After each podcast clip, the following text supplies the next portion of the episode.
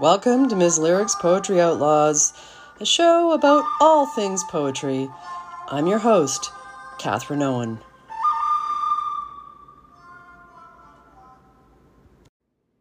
Good morning, Poetry Outlaws. It's another beautiful August day here, full of the uh, trillings of the blue jay in the tree outside my studio window. And I'm going to start another series, which is going to commingle with the Abecedarian of Poetics and also homages as I create them, and hopefully an occasional interview too, and other who knows what aspects and elements of this podcast. But this one is called Imagined Readings. And this came to me the other day when I was reading Tim Bowling's The Dark Set, his new Tenderman poems from 2019. And I started thinking about Sylvia Legris's Nerve Squall, uh, which came out in 2005. And it just struck me, and it struck me before. It's something I've thought about for quite a while. I mean, the whole, you could almost say, toxicity behind the uh, publishing industry is that its model is that of any other consumer product. So you have the you know the waiting to have it emerge, but once it's emerged, it quite quickly usually vanishes. Uh, within a few months, you know you may have done some readings from your book. If you're fortunate enough to have uh, your own funding or a publisher that has money for this, you may go on tour but if your book doesn't receive some kind of award, um, because their system is very um, gold star based, then it'll probably, you know, just dwindle into nothingness. And even if it does get an award, you know, it still doesn't have that much of a shelf life.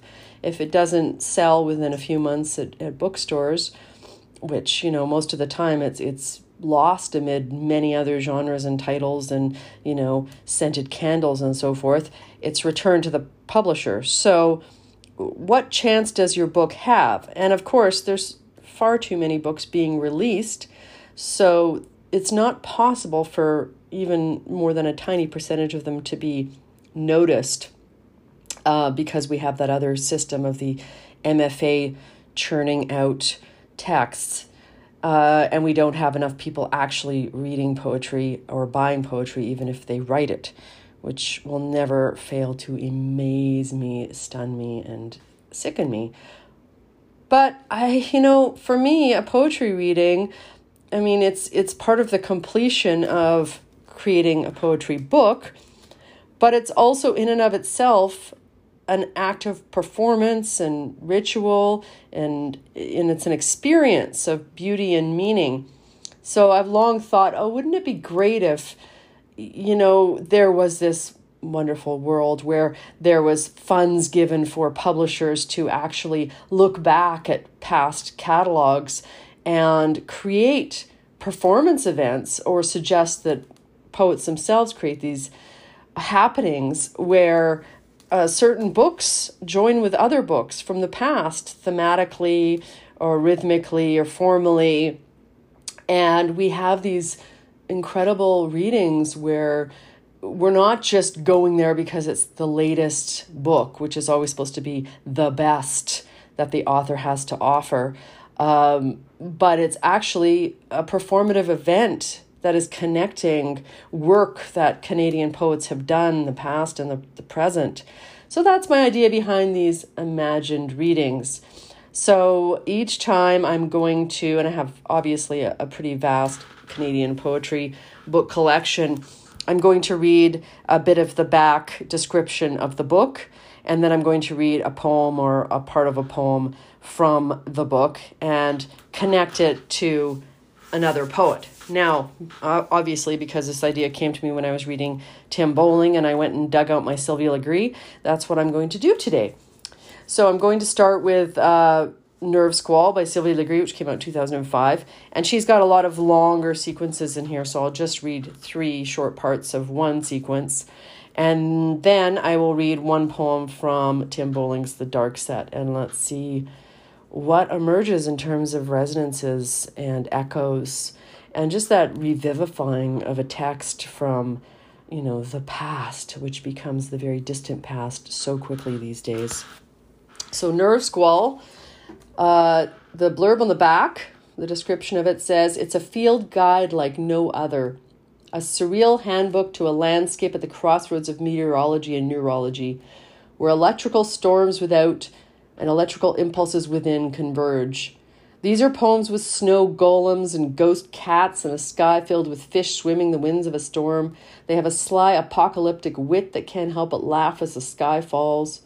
Nerve Squall is a vital exploration of the symbiosis of storm, nerve, and language, a sure handed guide to the end of the world. It's also about having a migraine, which sounds utterly banal and agonizing. But Nerve Squall is, in fact, one of these books I've returned to many times because of the absolute delight in language and sound. And it's got these wonderful, whimsical drawings throughout of fish and birds. So I'll read three parts of Sylvia Legris's piece, Fish, Blood, Sky. One, Dead Drift.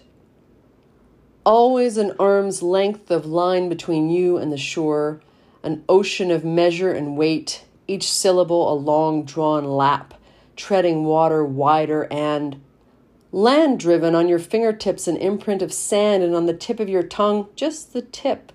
Buds of brine and nostalgia, sepia and silver, gelatin, and fins and scales, a fine dip net separating inside from out, reticulated skin, a scar montage, soul, a mosaic, splintered palm and touch mediated by sky, by two, a long, long crossing.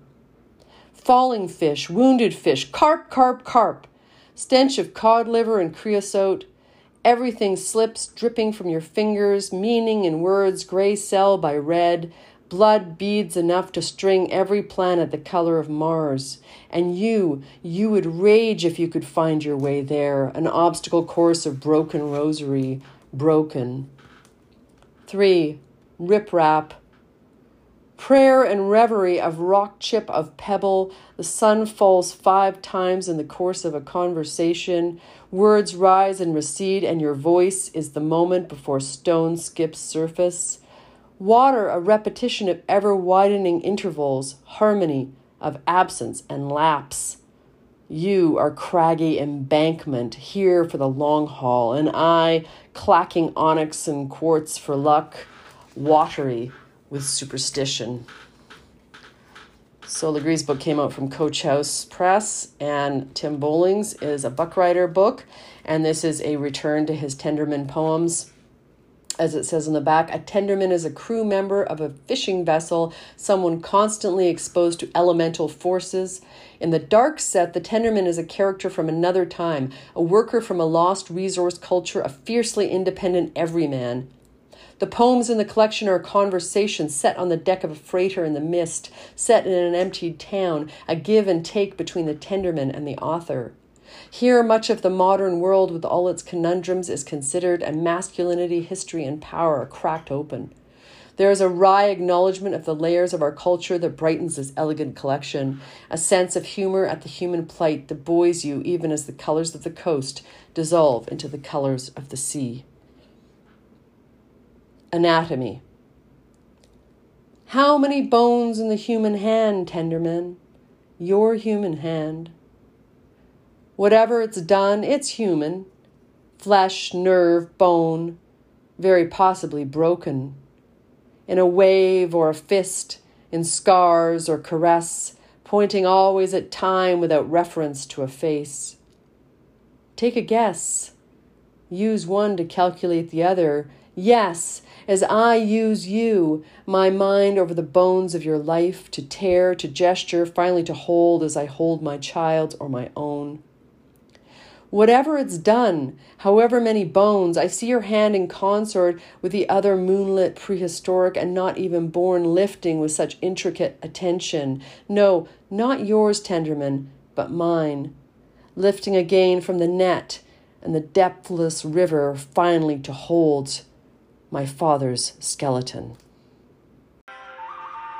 You've been listening to Miss Lyric's Poetry Outlaws. Stay fierce, word musicians.